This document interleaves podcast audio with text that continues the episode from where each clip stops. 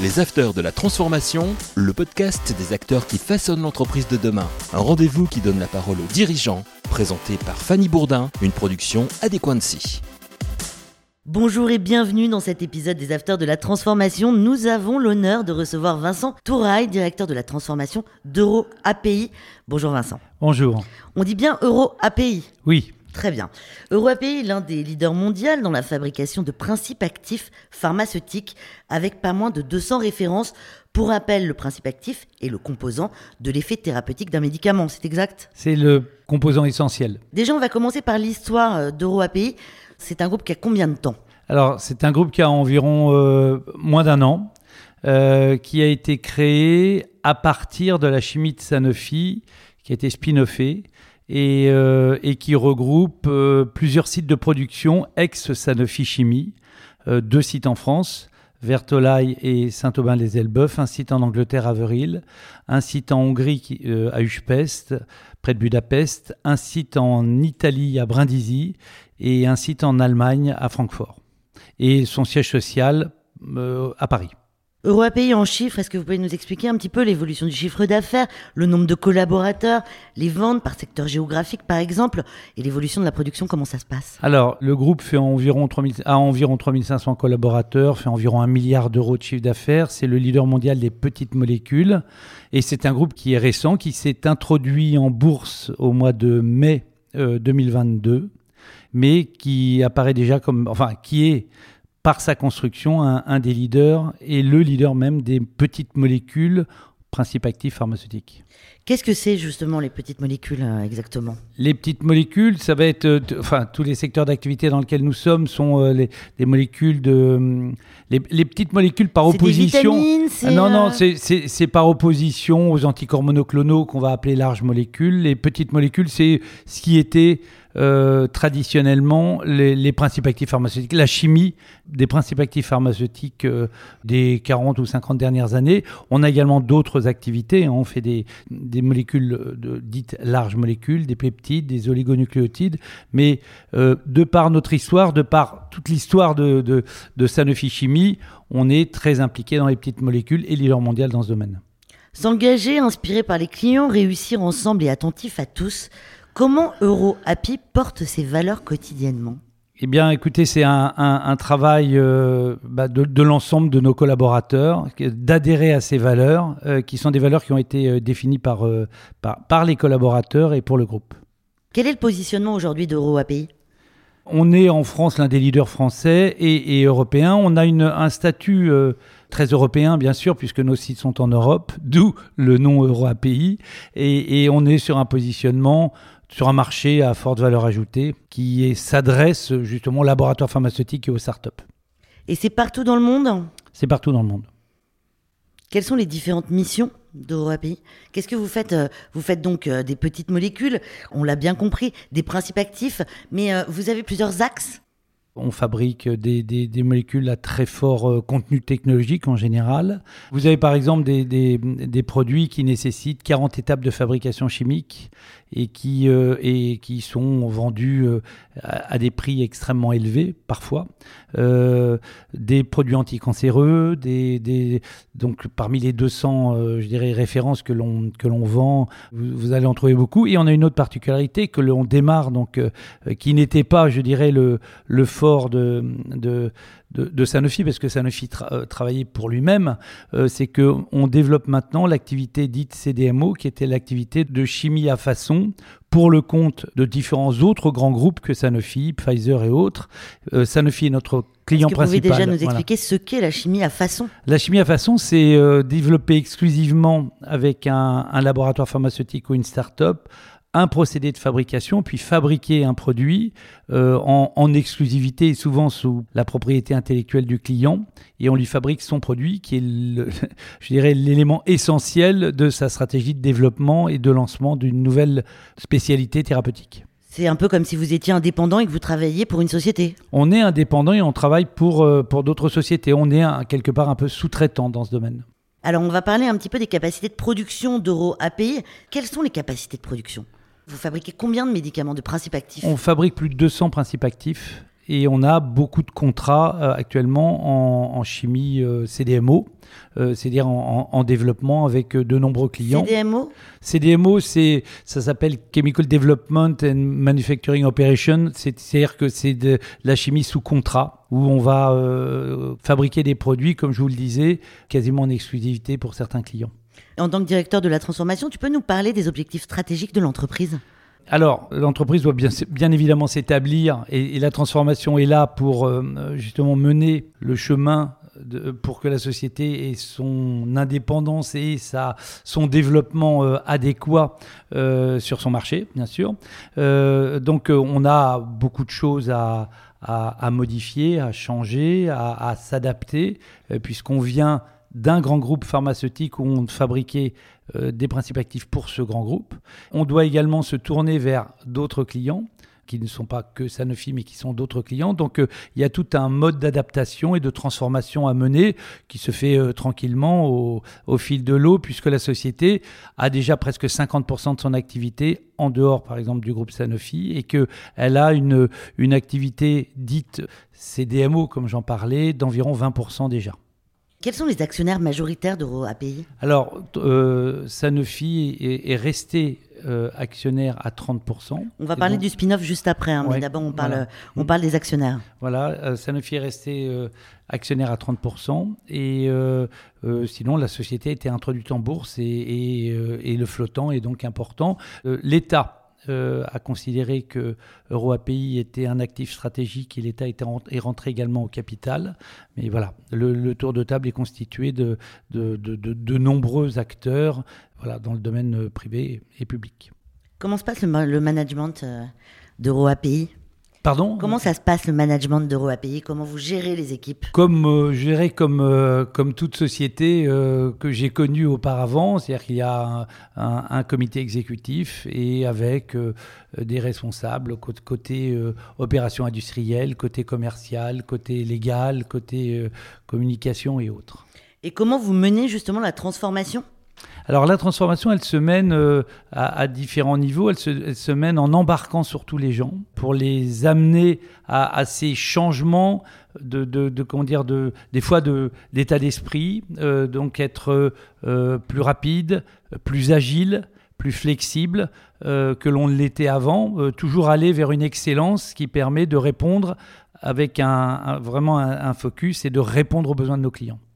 Outre ces valeurs, comment EuroAPI s'engage dans la responsabilité sociétale des entreprises, la RSE que tout le monde connaît maintenant? Alors on a, on de nombreuses actions dans ce domaine-là. Euh, on a notamment euh, investi euh, récemment sur le site d'Elbeuf. C'est un site qui se trouve en Normandie. D'accord. Et sur lequel on va utiliser de la biomasse. Un site de production. Un site de production dans lequel on va utiliser de la biomasse pour, pour comment dire, pour générer l'énergie du, site. Euh, ce que l'on peut dire, c'est que le RSE est présent dans toutes les actions euh, que l'on va mener euh, et qu'on l'on mène, tant au niveau investissement qu'au niveau développement des procédés. C'est une ex-filiale donc de Sanofi, on, vous l'avez déjà dit, enfin tu l'as déjà dit puisqu'on a dit qu'on se tutoyait. Quelles ont été les motivations du spin-off? Pourquoi? Je suis arrivé pour cela. je pense que le spin-off, c'était donner de la liberté à, la chimie de, Sanofi, de continuer à se développer. Euh, Sanofi étant l'un des derniers groupes à avoir gardé l'intégralité de sa chimie. Les laboratoires pharmaceutiques euh, euh, s'éloigne euh, de plus en plus de la fabrication chimique pour se concentrer sur la partie développement de molécules et, et, distribution, vente de ces molécules. Et la partie chimie est une partie qui est à part entière et qui est maintenant opérée par un grand nombre de, de, de, sociétés sous-traitantes sous-traitantes ou avec dans, notre cas on est à la fois sous-traitant et à la fois on est producteur de, de, certains principes actifs dont on a même la propriété et que l'on revend à un marché. Euh, on est passé avec Sanofi d'une logique B2C avec Européi à une logique B2B en fait.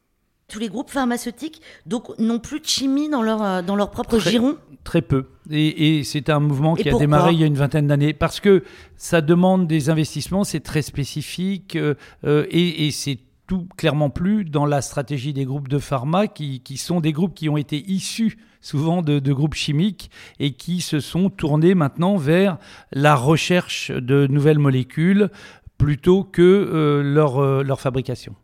Comment s'est déroulée l'introduction en bourse? Ben, L'introduction a été faite grâce à un, spin-off de, de, Sanofi. Elle s'est faite au mois, de, au mois de mai. Vous savez que c'était une période un peu délicate parce que, avec l'invasion de l'Ukraine. Et donc, c'était un IPO plutôt réussi euh, de, au mois de mai de, la société Europi. Quelle est votre feuille de route alors depuis cette, euh, cette introduction? Comment ça va se passer? Qu'est-ce que vous, Quels sont vos objectifs?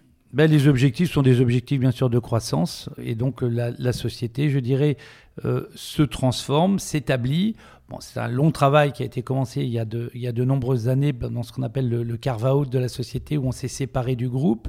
Et, euh, et Ça a duré combien de temps justement cette séparation? On a, on a travaillé au moins pendant deux ans. Donc c'est comme un divorce. Oui, c'est pas même un non, c'est pas un divorce, c'est vraiment les deux parties qui se mettent d'accord pour bien euh, s'assurer que l'indépendance est, est, acquise pour le, la société. Quelque part, Sanofi reste quand même votre l'un de vos clients principaux. C'est notre client principal et on est son fournisseur principal, donc il y a un intérêt euh, réciproque évident. Mhm. Tu es également le président du SICOS, c'est comme ça qu'on dit? C'est ça. Ok, très bien. C'est le syndicat des industries chimie, fines et biotech. Alors, euh, qu'est-ce que fait exactement le SICOS et quelles en sont les mesures? Alors, le SICOS, c'est un syndicat sectoriel qui est affilié à France Chimie. Hein. France Chimie, c'est le, le groupement de tous les chimistes français. Le SICOS, lui, plus particulièrement, s'occupe des sociétés qui font de la chimie fine. Et la particularité de la chimie fine par rapport aux autres, aux autres chimies, c'est que c'est souvent une chimie par batch ou une chimie en, continu, mais des, chimies à plus forte valeur ajoutée et à plus petit volume que la pétrochimie ou, ou d'autres chimies. Et la chimie fine, pour une grande partie, s'adresse à la chimie pharmaceutique, bien entendu, mais il y a également la cosmétique, il y a de, des tas d'autres petites applications, enfin d'autres marchés, euh, les marchés principaux étant quand même la cosmétique et la pharmacie. Quelles sont les mesures que soutiennent euh, le SICOS? Alors le SICOS représente donc, euh, on a une cinquantaine d'adhérents en France, on a une répartition qui est assez euh, homogène sur tout le territoire français. Vous savez que c'était un secteur qui avait beaucoup souffert euh, dans les années 90-2000 euh, de désindustrialisation avec un départ de beaucoup de médicaments vers l'Asie. les acteurs qui sont restés sont des acteurs qui ont su prendre les bons virages, qui ont su après rebondir. Et c'est un secteur qui est redevenu extrêmement dynamique puisque comme je vous l'avais dit, la plupart des laboratoires pharmaceutiques n'ont plus de chimie et s'adressent donc maintenant à des sociétés comme les nôtres. Alors, c'est un secteur qu'on représente en France. Il faut savoir que le même type d'organisation existe en Europe et qu'il y a un secteur un peu euh, européen euh, qui regroupe l'ensemble des, syndicats comme euh, le SICOS, qui s'appelle le European Fine Chemical Group et qui représente les intérêts de cette profession auprès du, qui fait partie du CEFIC, hein, qui est l'organisme chimie, auprès de, justement de la Commission européenne. Vous prenez aussi l'importance de renseigner le patient sur le pays d'origine du principe actif contenu dans un médicament. Ça, c'est une des mesures que l'on préconise euh, dans le cadre. Vous savez que on a bénéficié d'une très forte écoute de la part des, des, autorités euh, euh, publiques et, du gouvernement. Avec la crise. Avec la crise du Covid, puisque sans qu'il y ait eu de rupture, il y a eu de très fortes tensions et certaines des tensions venaient de l'approvisionnement en principe actif. Il y a de nombreuses actions qui ont été menées. Le gouvernement a mené un, certain nombre d'actions, dont le plan France Relance. Euh, le SICOS a été vraiment euh, partie prenante de toutes ces discussions. Parmi les différentes mesures que l'on pouvait préconiser effectivement pour essayer de développer et d'assurer le retour de la souveraineté en France d'un certain nombre de principes actifs, il y avait euh, oui l'inscription de l'origine du principe actif sur la boîte de médicaments. Avec les crises successives, donc on vient d'en parler, mais particulièrement la crise énergétique, comment l'Europe peut faire face à la concurrence asiatique sur ces marchés? Alors l'Europe est dépendante euh, en termes de principes actifs de presque, on, cite toujours le chiffre de 80% à 80% de principes actifs qui, proviennent euh, principalement d'Asie. Donc il faut savoir que c'est quand même euh, une, une faiblesse. Mais c'est moins cher? Alors c'est moins cher en Asie pour différentes raisons. D'abord parce que euh, d'abord parce que les Asiatiques ont su bénéficier de, ont, vu euh, des volumes importants et ont su euh, monter des unités de production très importantes dans certains cas. Dans d'autres cas, il faut le dire, c'est parce que l'Europe a des niveaux d'exigence environnementale ou autres extrêmement élevés. La qualité, le problème est, est quasiment réglé, mais ce n'était pas le cas avant. Mais je dirais que les systèmes qualité se sont tous adaptés en Europe, en Inde, en, Chine ou dans d'autres pays. Après, ça pose quand même des problèmes sur les législations écologiques, par exemple Oui, il peut y avoir dans certains cas, et, c'est souvent euh, mis en exergue par certains, certains reportages ou autres, il peut y avoir des acteurs qui, euh, qui euh, respectent beaucoup moins, je dirais, les contraintes environnementales que nous nous appliquons en Europe et dont nous sommes on est très fiers de les, de les, comment dire, de, les suivre, mais certains pays n'ont pas les législations identiques à celles de l'Europe par exemple l'Inde, qui n'a, la Chine a mis au point un, plan drastique pour monter son niveau environnemental. Hein, c'était le plan Blue Sky, euh, mais tous les acteurs ne sont pas encore au, au, niveau. Et c'est vrai que dans certains cas, vous savez qu'en chimie, euh, tout ce qui est environnement, euh, et notamment le traitement des déchets, des effluents, a un coût qui peut être relativement important et qui peut faire la différence. En Inde, vous me parlez d'antibiorésistants. Est-ce que vous pouvez m'expliquer un petit peu Alors, oui, non, non, c'est que il était euh, voilà dans, un reportage récent, on voyait bien que euh, vous aviez des, unités de fabrication d'antibiotiques et c'est souvent les antibiotiques d'ailleurs qui ont quitté le, territoire européen. Vous aviez des, acteurs qui ne respectaient pas et qui euh, et qui ne traitaient pas leurs déchets et du coup la population La population aux, alentours de ces, euh, de, ces, euh, euh, de, de, ces usines, comme elle est en contact avec des déchets qui contiennent les, antibiotiques, devient antibiorésistant. C'est assez catastrophique. Il y a une pénurie de certains médicaments dans les hôpitaux. On va dire. Alors, il y, a, il y, a, des pénuries, il y a des pénuries de médicaments auxquelles le gouvernement et tous les acteurs s'adressent. il y a de fortes tensions dans certains cas pour différentes raisons. Dans certains cas, parce que le principe actif vient à manquer ou qu'il est, euh, ça a été le cas, il était bloqué dans des ports en Inde ou en Chine et, et qu'il n'arrivait plus en Europe. C'est un cas euh, assez fréquent. Dans d'autres cas, parce qu'il y a une, une, pénurie ou peu de fabrication au niveau de la galénique. Et dans beaucoup d'autres cas... Euh, Qu'est-ce qu'est la galénique? La galénique, c'est la formulation avec le principe actif et des excipients de ce qui va devenir la forme du médicament sous forme d'un comprimé, d'un sirop ou autre. Et, vous avez ensuite la, je dirais la, distribution et la vente du produit par les, les, laboratoires pharmaceutiques. Souvent, les laboratoires pharmaceutiques ont leur propre galénique, mais le secteur de la galénique indépendante et sous-traitante existe fortement en France. Et tout ce secteur-là est fortement et souvent impacté aussi par des problèmes industriels, comme on peut l'être au niveau de la fabrication des principes actifs, mais aussi par l'intérêt qu'il peut y avoir. C'est un secteur qui est plus local et euh, dans certains cas, le prix du médicament est tellement bas que les acteurs ne s'intéressent plus à la fabrication de ce médicament. Donc ils ne le fabriquent plus. Ils ne le fabriquent plus, ou alors ils, ils le fabriquent, mais il est vendu dans d'autres territoires que l'Europe. L'Europe importe lui, c'est là que c'est incroyable. L'Europe importe puisque le prix du médicament est tellement bas que les acteurs essayent de rechercher les prix les plus bas dans tous les domaines pour essayer d'être capables de continuer à vendre une spécialité ou un médicament à un prix, euh, je dirais, acceptable. Merci, un immense merci Vincent Toureide d'avoir collaboré à cet entretien. Tu es le directeur de la transformation d'Euro API qui réinvente des principes actifs pour répondre aux besoins des clients et patients du monde entier. Les afters de la transformation, c'est donc fini pour aujourd'hui, mais n'hésitez pas à retrouver tous les épisodes sur la chaîne des afters de la transformation. À la semaine prochaine. Merci beaucoup. Merci à vous. Les Afters de la Transformation, une émission à écouter et à télécharger sur adequancy.com et toutes les plateformes de podcast.